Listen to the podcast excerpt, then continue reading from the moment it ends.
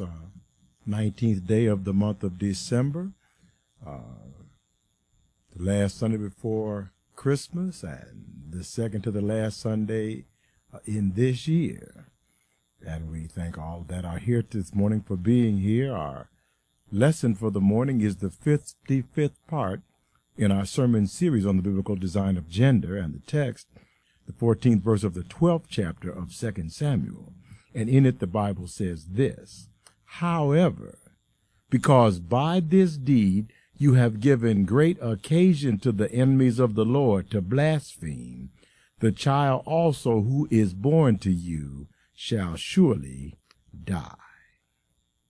God bless the reading of his word, and let us bow our heads in a word of prayer. Gracious God our Father, we thank you afresh for the total sufficiency of Jesus Christ, for the perfect teaching ministry of your blessed Holy Spirit, and for his ability to explain your word.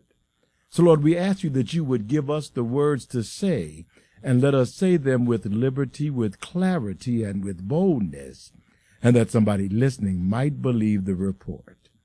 Thanking you in advance for all that you are going to do in the strong and perfect name of Jesus Christ our Lord, we pray. Amen. Now, thank you very much for listening to this message for today. And before we begin this, our next lesson, let us reiterate our reason for attending church. We attend church to obtain the mind of Christ, meaning to have the Bible illuminated in our minds so that we can clearly understand the principles that Jesus taught and base our daily personal decisions on those principles. We come to church because we want to be obedient to the Bible, which is the doctrine of Jesus Christ in an informed, insightful, and intelligent manner. Now, our takeaway point in this series on the biblical design of gender is that God has designed man as the cooperative coalition of husband and wife so that man can successfully achieve the objective that God has given us to exercise dominion over the earth, developing wisdom and knowledge in preparation for further responsibility in our eternal life. And in our last four lessons, we have been discussing the tragic situation of David and Bathsheba. And there may be someone listening today that has not heard our lesson, so let me recap briefly. David was the great king of Israel a man after God's own heart that was called into leadership from his job as a lowly shepherd. David became devoted to God out on the mountain, singing psalms of praise and meditating on the word of God as he kept his sheep. And because of David's devotion, when lions and bears came to prey on the sheep that David was tending, God gave David the power to kill the animals with his bare hands. And while David was a youth on the hillside keeping sheep, Goliath, who when fully arrayed in his war armor, armor stood nine feet tall and was considered invincible by the Israelites, was the leader of the Philistine army. But because of his experiences with the lions and the bears, David recognized that with God, all things are possible, and even the defeat of a giant by one with the stature of a boy. And David, the boy that trusted God, defeated Goliath and ultimately became the king of Israel. David then defeated the Jebusites and took over their town of Jerusalem, which David made his capital. David built himself a palace in Jerusalem, and then David decided to build a temple in Jerusalem to replace the mobile tabernacle as a place to worship the Most High God. And God, speaking through the prophet Nathan, denied David the privilege of building the temple, telling David that his son, who would be the next king, would build the temple. David set his sights on acquiring the gold, precious metals, and stones that would be used in the building of the temple, and to prepare the resources so that his son would be able to build.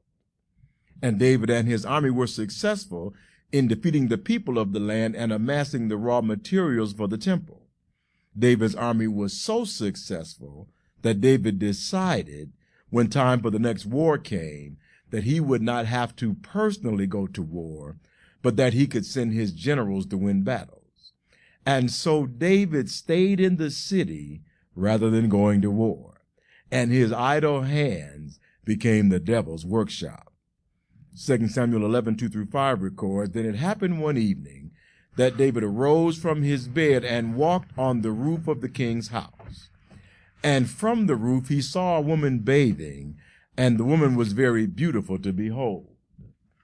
So David sent and inquired about the woman, and someone said, Is this not Bathsheba, the daughter of Eliam, the wife of Uriah the Hittite? Then David sent messengers and took her, and she came to him, and he lay with her, for she was cleansed from her impurity, and she returned to her house. And the woman conceived, and so she sent and told David, and said, I am with child. And to cover his adultery, David called Uriah home from the army to sleep with his wife in order to conceal the paternity of the child. But Uriah, being a battlefield soldier, told the king that as long as his fellow soldiers were in the state of deprivation imposed by military service, he would maintain his solidarity with them and not go home to sleep with his wife. And Uriah was as good as his word because he did not go home. So 2 Samuel 11, 14 through 17 tells us in the morning it happened that David wrote a letter to Joab and sent it by the hand of Uriah. And he wrote in the letter saying, Set Uriah in the forefront of the hottest battle and retreat from him, that he may be struck down and die. Then the men of the city came out and fought with Joab, and some of the people of the servants of David fell, and Uriah the Hittite died also. And having killed Uriah, David was then able to marry Bathsheba, and their adultery could be concealed.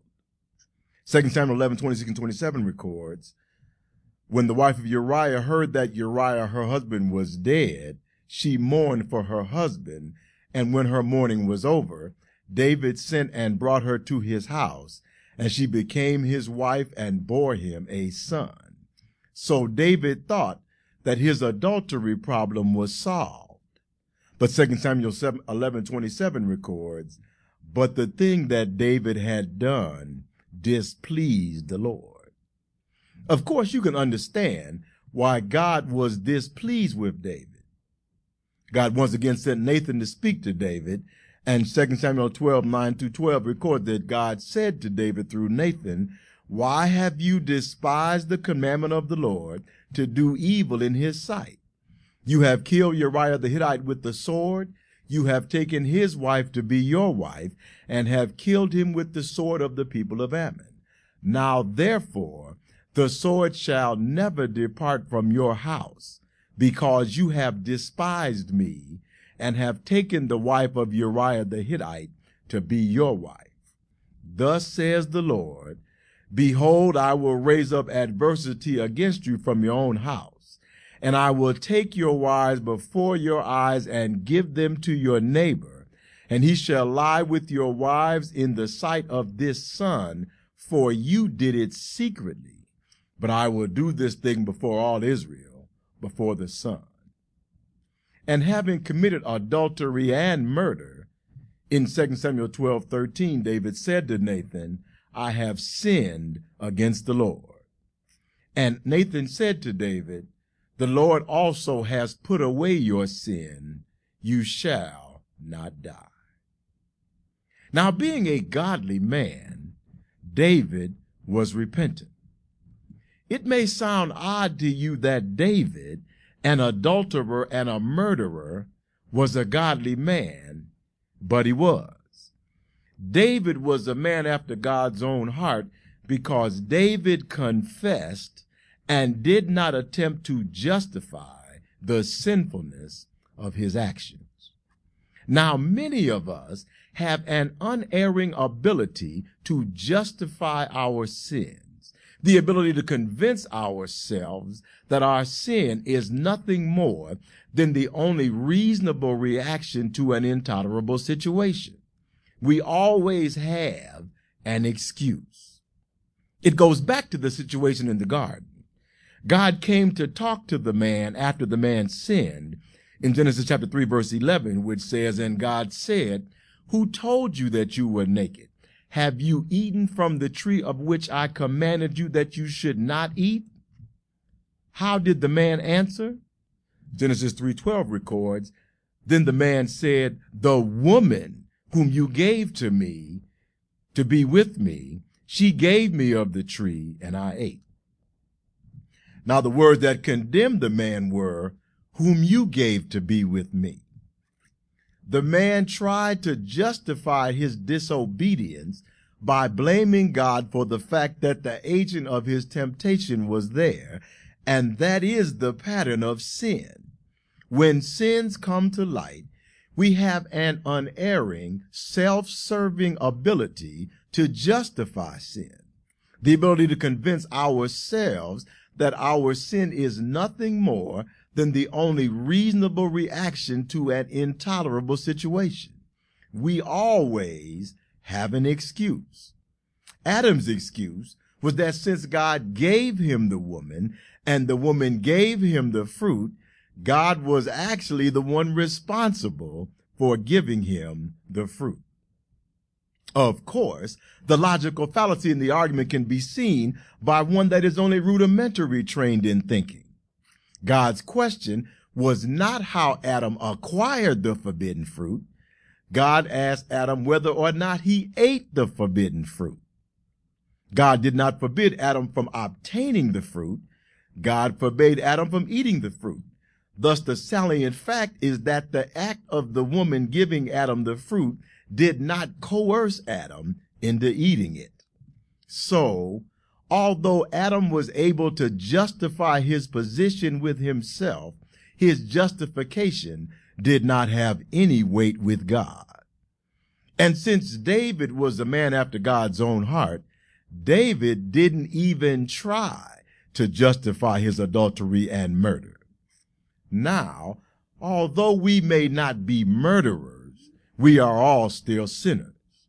Jesus says in Matthew chapter 5 verse 21 and 22, you have heard that it was said to those of old, You shall not murder, and whoever murders will be in danger of the judgment. But I say to you that whoever is angry with his brother without a cause shall be in danger of the judgment.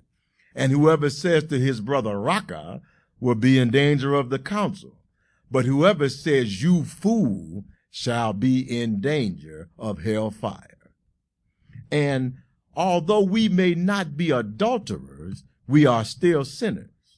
Jesus says in Matthew 5, 27 and 28, you have heard that it was said to those of old, you shall not commit adultery. But I say to you that whoever looks at a woman to lust for her has already committed adultery with her in his heart.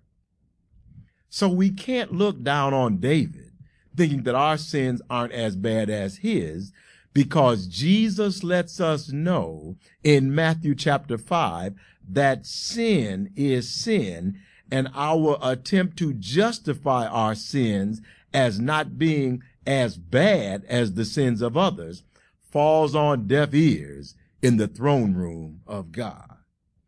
David actually committed adultery and murdered, but David confessed without even making an excuse to the Lord. David teaches us the salute that the solution of a godly man to the problem of sin is not to justify, blame, or rationalize sin, but to confess it.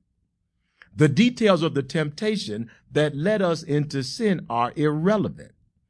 1 Corinthians 10:13 tells us, No temptation has overtaken you except such as is common to man but God is faithful, who will not allow you to allow you to be tempted beyond what you are able, but with the temptation will also make the way of escape so that you may be able to bear it.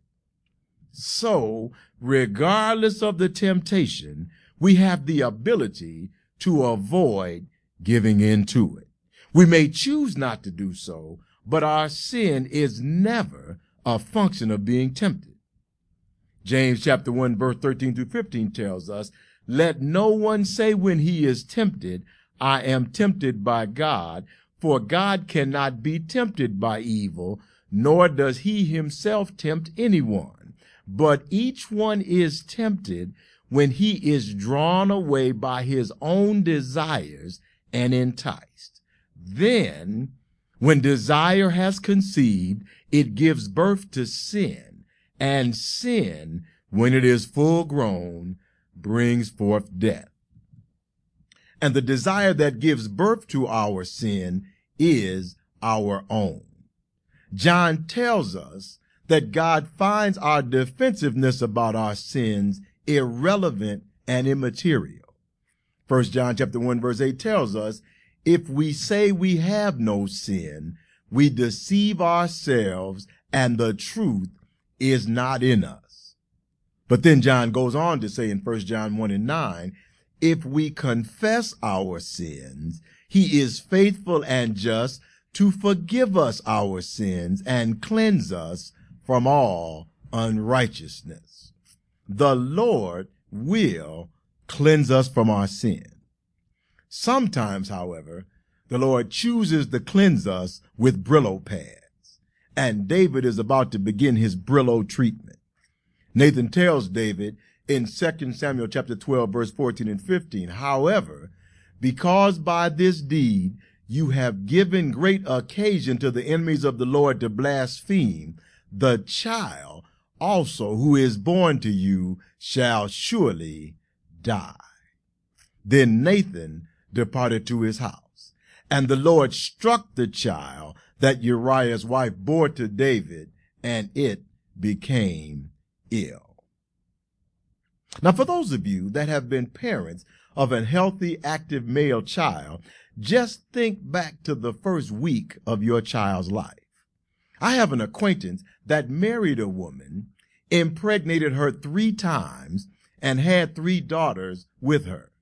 But this young man was an athlete that played college that played quarterback on his college football team, and he wanted a boy that could, he could teach to follow in his footsteps and play quarterback at his alma mater. Even in his 30s, he kept in shape and was just itching a, to have a chance to coach his son, although his wife brought him daughter after daughter after daughter. And being financially secure in his 30s, he prevailed upon his wife to have just one more child, and she agreed, but she let him know that this was his last shot. Whether she had a girl or a boy after this child, the baby factory was closed. And the Lord blessed him, and his wife bore him a son. But just imagine how he would feel, or how you would feel, if he or you did something that caused God to do the thing that he did to David's son, as the B portion of 2 Samuel 12, 15 records, and the Lord struck the child that Uriah's wife bore to David, and it became ill. Yes, David had seven wives and many children, but this child is special to David. David is the king of Israel, not because he inherited the job, but because he earned it. Yes, God was with David, but David had the courage to answer the bell when God needed a man.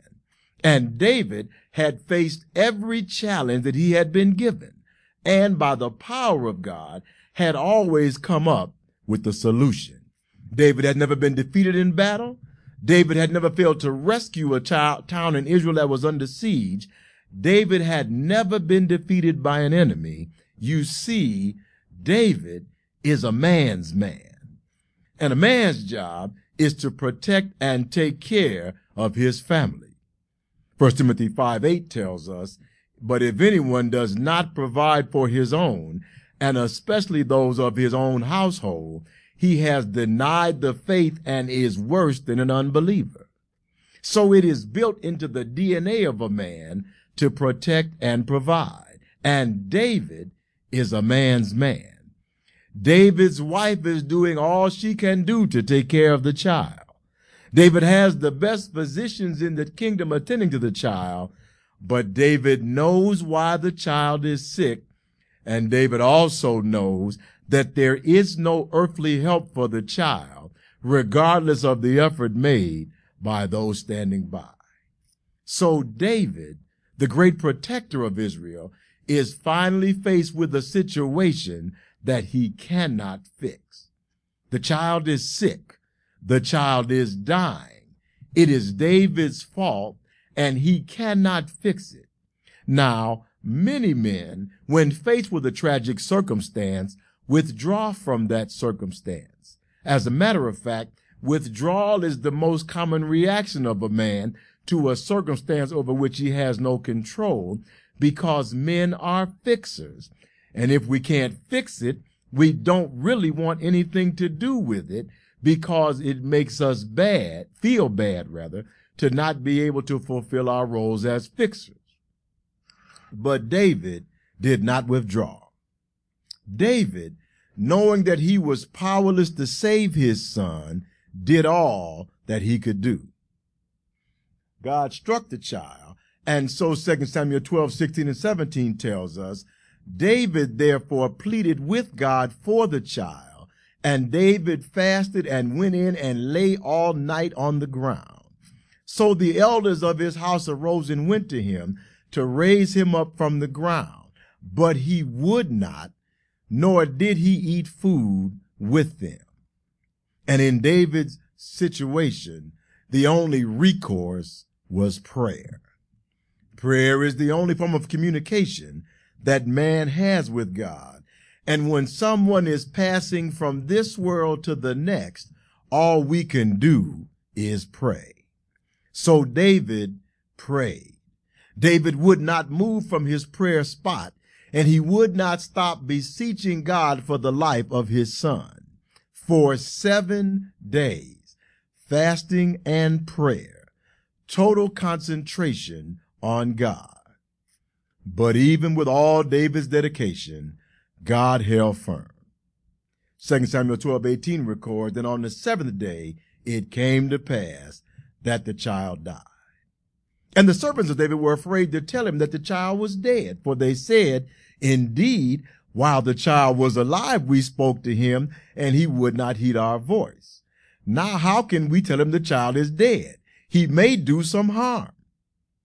The business of the kingdom is stopped. David is prostrate on the ground before God. The child is dead, and knowing how David reacts to disappointment, causes his servants to be afraid of breaking the news to David. After all, when David received the bad news from Nabal, David put together a regiment and went to get Nabal. Nobody wanted to be on David's bad side, and the servants were worried that David might become irrational when he learned that the child died. But 2 Samuel 12, 19 through 21 tells us, when David saw that his servants were whispering, David perceived that the child was dead. Therefore David said to his servants, Is the child dead? And they said, He is dead. So David arose from the ground, washed and anointed himself, and changed his clothes. And he went into the house of the Lord and worshiped. Then he went to his own house, and when he requested, they set food before him, and he ate. Then his servants said to him, What is this you have done?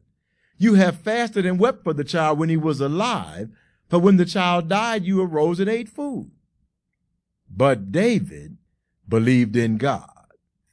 David's frame of reference, as ours should be, was that no one ever really dies. They just go somewhere else to live. And so 2 Samuel 12, 22 and, uh, 22 and 23 tells us, and David said, while the child was alive, I fasted and wept, for I said, Who can tell whether the Lord will be gracious to me that the child may live? But now that he is dead, why shall I fast? Can I bring him back again? I shall go to him, but he shall not return to me. Not only have our deceased loved ones gone somewhere else to live, we shall go somewhere else to live as well. And David's son has died not because of his own sin, but because of the sin of his father David. in 2 Samuel 12, 13, and 14, the Lord spoke to David through Nathan, and Nathan said to David, The Lord also has put away your sin.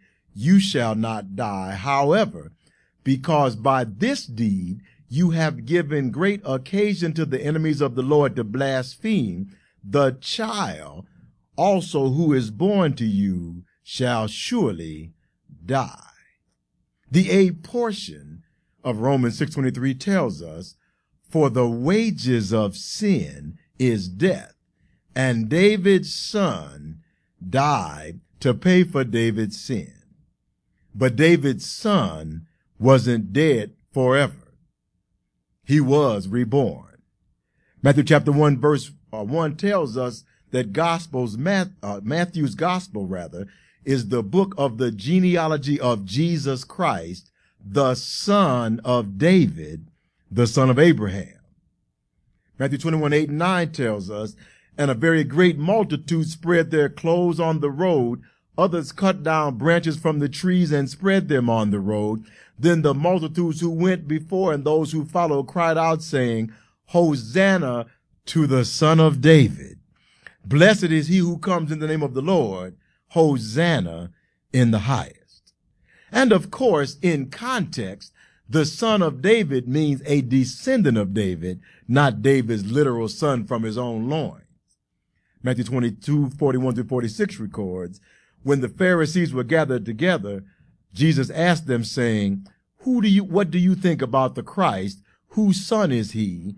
They said to him, the son of David. He said to them, How then does David in the spirit call him Lord, saying, The Lord said to my Lord, Sit at my right hand, till I make your enemies your footstool. If David then calls him Lord, how is he his son? And no one was able to answer him a word, nor from that day did anyone question Jesus anymore. So David was not the literal son, so Jesus was not the literal son of David, but the death of David's son to atone for David's sins was certainly in context and foreshadowed that which was to come. Now, last week, my wife asked me whether I considered Christmas or Easter the greatest holiday. I responded Easter because Christmas is a celebration of Jesus Christ's birth, which is a universal event that we all share with him. All of us have been born, but only Jesus Christ duplicated the life of David's son by Bathsheba and died that our sins might be forgiven. And while it is true that without the birth of Jesus Christ, which we will celebrate this week, there would have been no crucifixion and resurrection, the significance of the life of Christ is shown in the story we have studied here today. As David was a sinner, so we are all sinners. The way that we evaluate our sin is not relevant to God who tells us in Ezekiel chapter 18 verse 20, the soul who sins shall die. The son shall not bear the guilt of the father, nor the father bear the guilt of the son. The righteousness of the righteous shall be upon him son, himself, and the wickedness of the wicked shall be upon himself. And we have all done that which is wicked, and we may have done some things that are righteous. So Ezekiel 18:21 to 23 informs us but if a wicked man turns from all his sins which he has committed, keeps all my statutes, and does what is lawful and right, he shall surely live, he shall not die. None of the transgressions which he has committed shall be remembered against him, because of the righteousness that he has done, he shall live. Do I have any pleasure at all that the wicked shall die, said the Lord God? and not that he should turn from his ways and live? And we talked last week about the criminal on the cross who was a wicked man, so much so that the Romans decided to execute him for his crimes. But the sight of the unjust death of the Savior so moved on his heart that even though the same nails were going through his hands and feet as were going through Jesus's, the criminal was able to recognize and verbalize his recognition of the Lordship of Christ. The criminal understood the episode of the Son of David and saw, as he himself was dying, that Jesus Christ, who was dying next to him, was also dying for him that his sins might be forgiven. But at the base of the cross were the scribes and Pharisees, religious men, men who not only saw themselves as not transgressing the law of God, but were in such positions of religious authority that they were able to call the condemnation down upon others. The sins of the scribes and Pharisees did not lead to executions as did the sin of the criminal, but their sins were hidden under a veneer of respectability. But they chose to have Jesus crucified because Jesus was able to penetrate their veneer and point out the specific sinfulness in their lives. And they did not repent as did the criminal or as did David, the king of Israel, where when their sins were pointed out, but rather cho- chose to use their authority to incarcerate and execute the one that held their salvation in his hands. And Ezekiel 18 24 tells us, but when a righteous man turns away from his righteousness and commits iniquity and does according to all the abomination that the wicked man does, shall he live? All the righteousness which he has done shall not be remembered because of the unfaithfulness of which he is guilty and the sin which he has committed, because of them he shall die.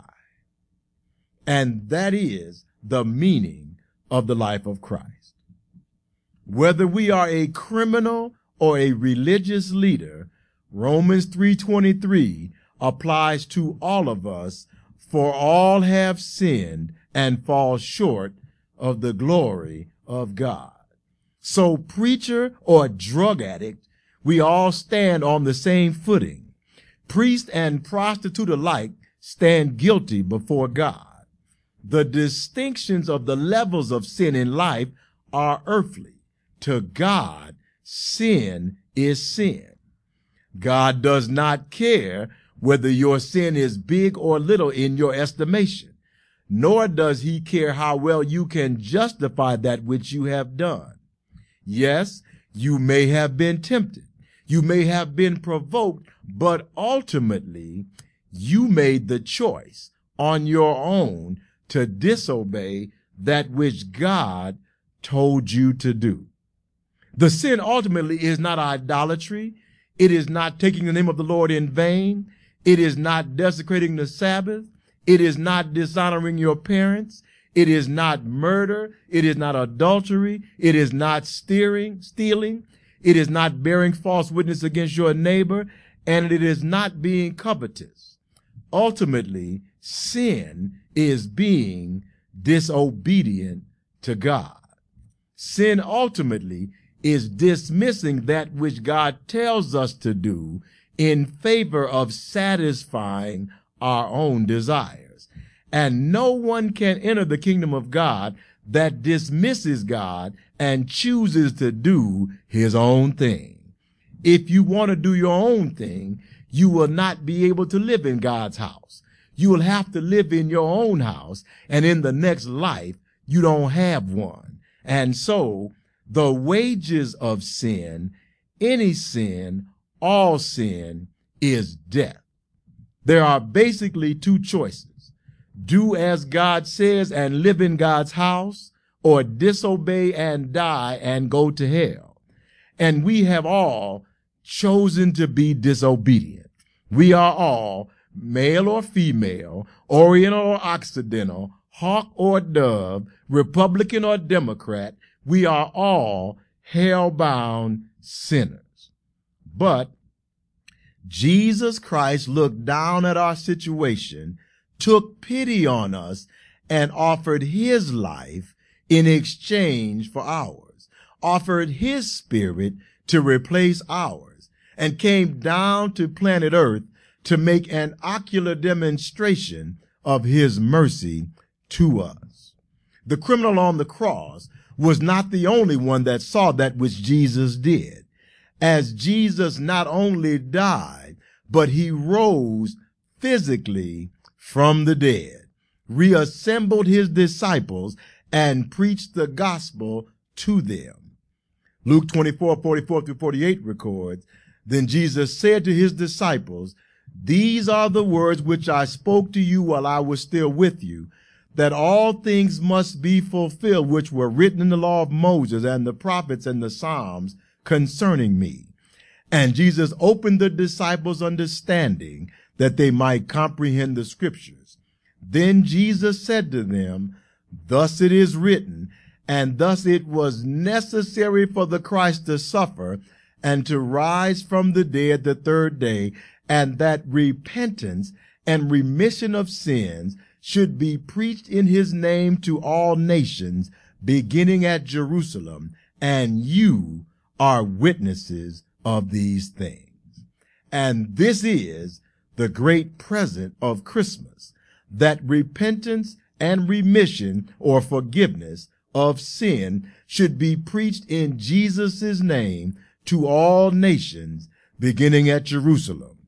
And in Matthew chapter 18, verse uh, 28, verse 18 through 20, Jesus came and spoke to them saying, all authority has been given to me in heaven and on earth. Go therefore and make disciples of all the nations, baptizing them in the name of the Father and of the Son and of the Holy Spirit, teaching them to observe all things that I have commanded you. And lo, I am with you always, even to the end of the age. Amen. And that is the job of Christianity. We have to spread the gift, not the gift of physical possessions, because whatever physical, physical gift you receive is temporary. But that eternal gift, that everlasting gift, that gift it, that is more precious than the most expensive physical gift in the world is the gift of salvation, the gift of forgiveness of sins, the gift of the Holy Spirit. As Ezekiel 11, 19 tells us, then I will give them one heart and I will put a new spirit within them and take the stony heart out of their flesh and give them a heart of flesh. And how can we tell whether or not we have received the gift? Jesus tells us in John 13, 34 and 35, a new commandment I give to you that you love one another. As I have loved you, that you also love one another. By this, all will know that you are my disciples if you have love for one another. And Jesus does not command us to have an emotion. Love is not an emotion. Love is a set of actions. 1 Corinthians chapter 13 verse 4 through 8 tells us love is patient. Love is kind. Love does not envy. Love does not boast. Love is not proud. Love is not rude. Love is not self-seeking. Love is not easily angered. Love keeps no record of wrongs.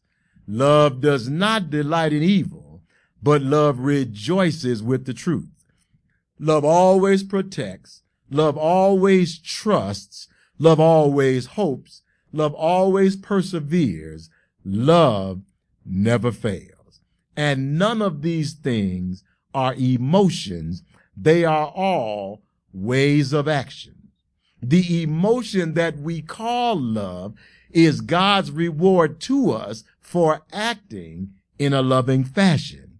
The emotion is the icing. The actions are the cake. Love is not an emotion. Love is a set of actions. So if you want to be in love, as Jesus commands us to be in love, you have to act in a loving fashion. And only learning to love will allow you to have further responsibility in your eternal life. Neither education, nor riches, nor fame in life will equip you for heaven. Only the ability to act lovingly will do so. And especially in our marriages, which are our primary relationships. Even as God did, as John 3, 16 and 17 tells us, for God so loved the world that he gave his only begotten son, that whoever believes in him should not perish, but have everlasting life. For God did not send his son into the world to condemn the world, but that the world through him might be saved. So this is the gift that God gave us at Christmas, the birth of the Christ.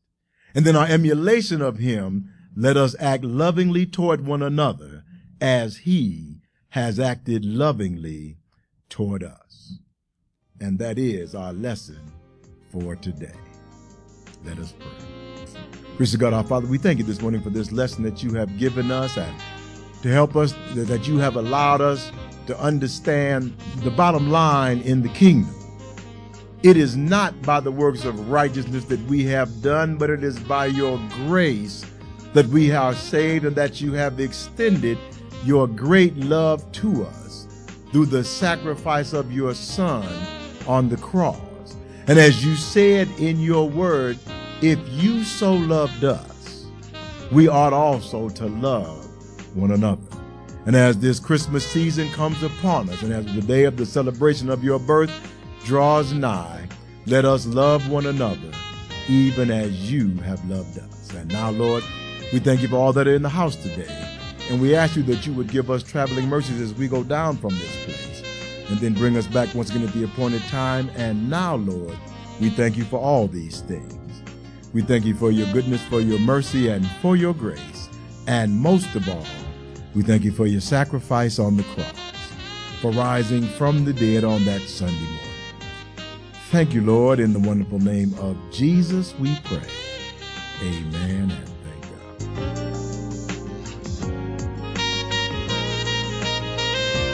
Thank you for listening.